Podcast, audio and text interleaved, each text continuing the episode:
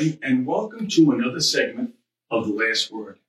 I'm Dan Roberts, the publisher of The Vegas Voice, and our goal is to introduce you to all the people who have decided to run for elected office. I am extremely lucky today because I have, honest to God, one of my favorite people, and I will explain why, and that is Las Vegas City Councilwoman Victoria Seaman.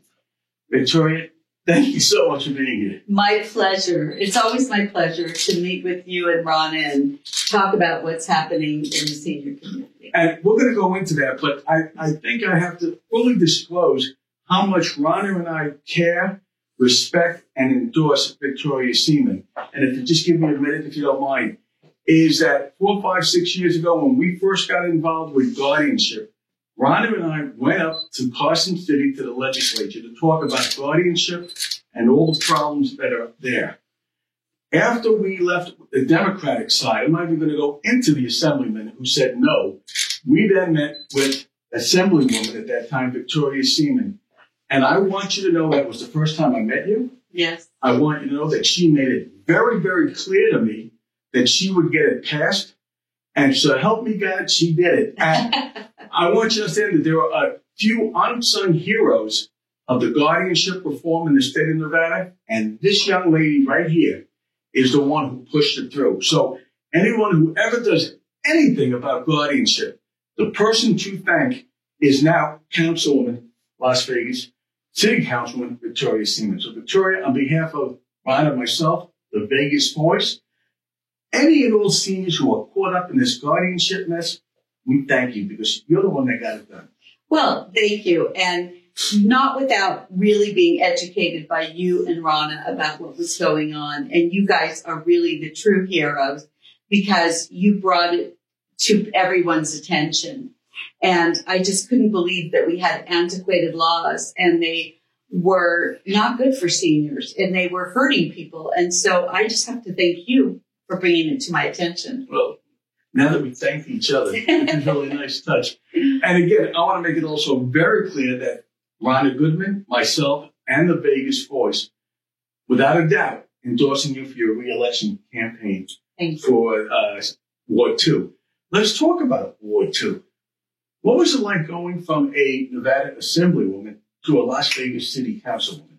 Well, as you know, how difficult it is to get things passed in state legislature. You have to get it by two houses, 63 legislators, and you have to pray that they don't change the original bill. And when they do, you have to make sure that you're still getting the results that was intended in the bill. And on the council, we can really make things happen even quicker and easier because really it's one vote, no caucus. I mean, it's actually, you've got seven votes, but it's one caucus, no caucus. Mm-hmm. And you are able to really just talk to the other council members and try to get something through as an ordinance, very different than legislature. Do you, do you find it more enjoyable in terms of the satisfaction of getting things done or you're frustrated by it? Just think about Absolutely it. satisfied because as I said, we get things done they're immediate results. And um, I feel like I'm doing my best work here with my team, that we're able to make a difference in the community. We're able to work with local law enforcement and different agencies and actually make things happen that make the community better. Yeah.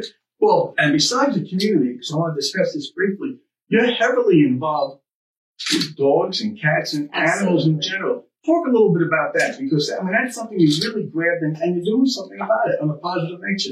Well, as you know, I mean those are those are the I am most happy to help those without a voice, children, seniors, and animals. Animals don't really have a voice, and we've seen um, things with the Animal Foundation, the shelters that really need to be fixed. So I have been working with them to get dogs adopted out. We just changed an ordinance.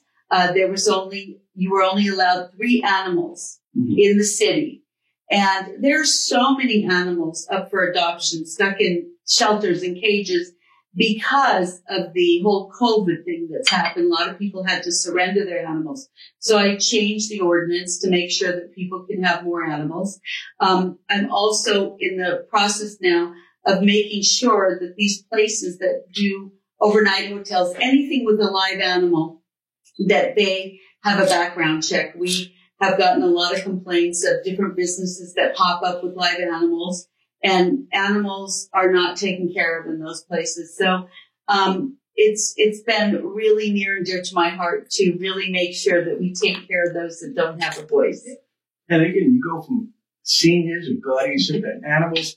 And I, I guess, you know, one of the questions I want to ask you is life under COVID over the last couple of years. I mean, you were city council. How did it affect things? How did, where did we go from here? Well, I think that the main thing that I was concerned about during COVID was our businesses, uh, our small businesses, because they were shut down, yeah. which I thought was very unfair that we left bigger businesses open and shut down smaller business. I think that uh, people should have had a choice if they wanted to go into those businesses. So I've been really a strong advocate for small business. Um, and making sure that there was something we could do for even restaurants during COVID that we were able to make sure they were able to do to go orders and whatever we could do on a city level.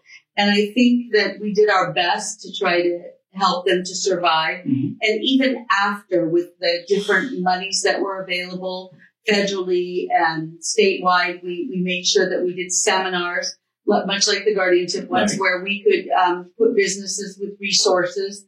Um, I think that I'm so grateful that we got rid of the mask mandate and that we're, you know, again, I think that people have a choice. If they want to wear a mask, that's okay. But these mandates haven't been good for anyone. And I'm just happy that we're moving beyond COVID and it's going to be with us. It's going to be with us for a long time. But now we know better um, how to handle uh, a surge. You know, assuming you get reelected, and of course you should be, the, the question I have is, what do you envision for the future? What would you like to do now that you get reelected as a councilwoman?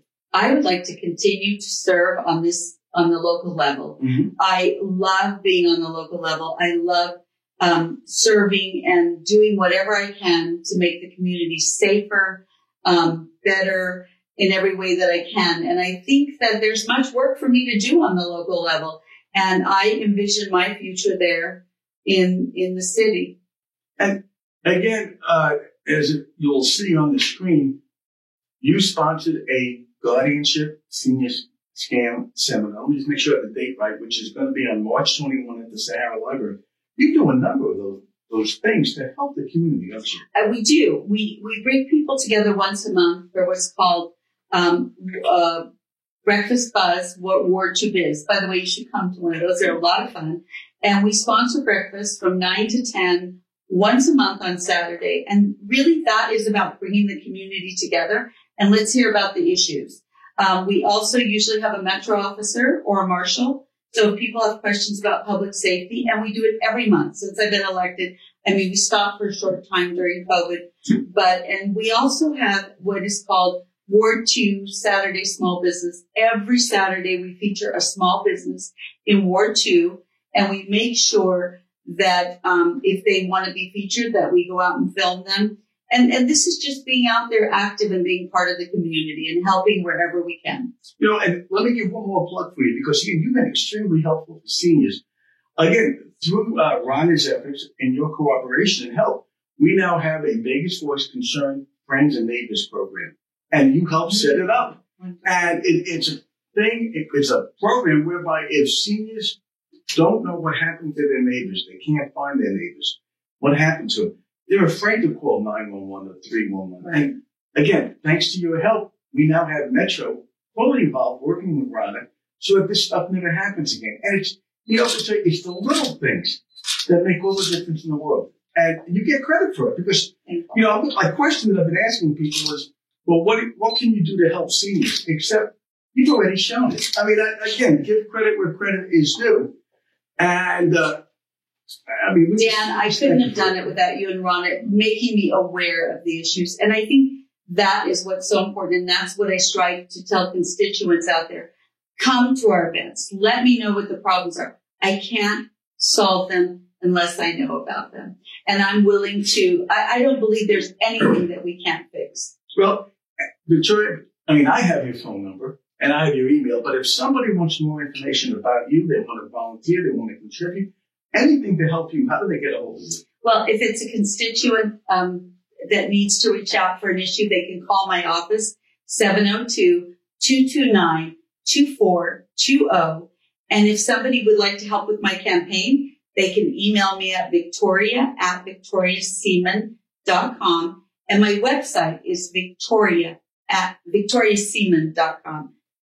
Thank you. And you know what? And usually I tell people that I wish you all the best, and et cetera, et cetera.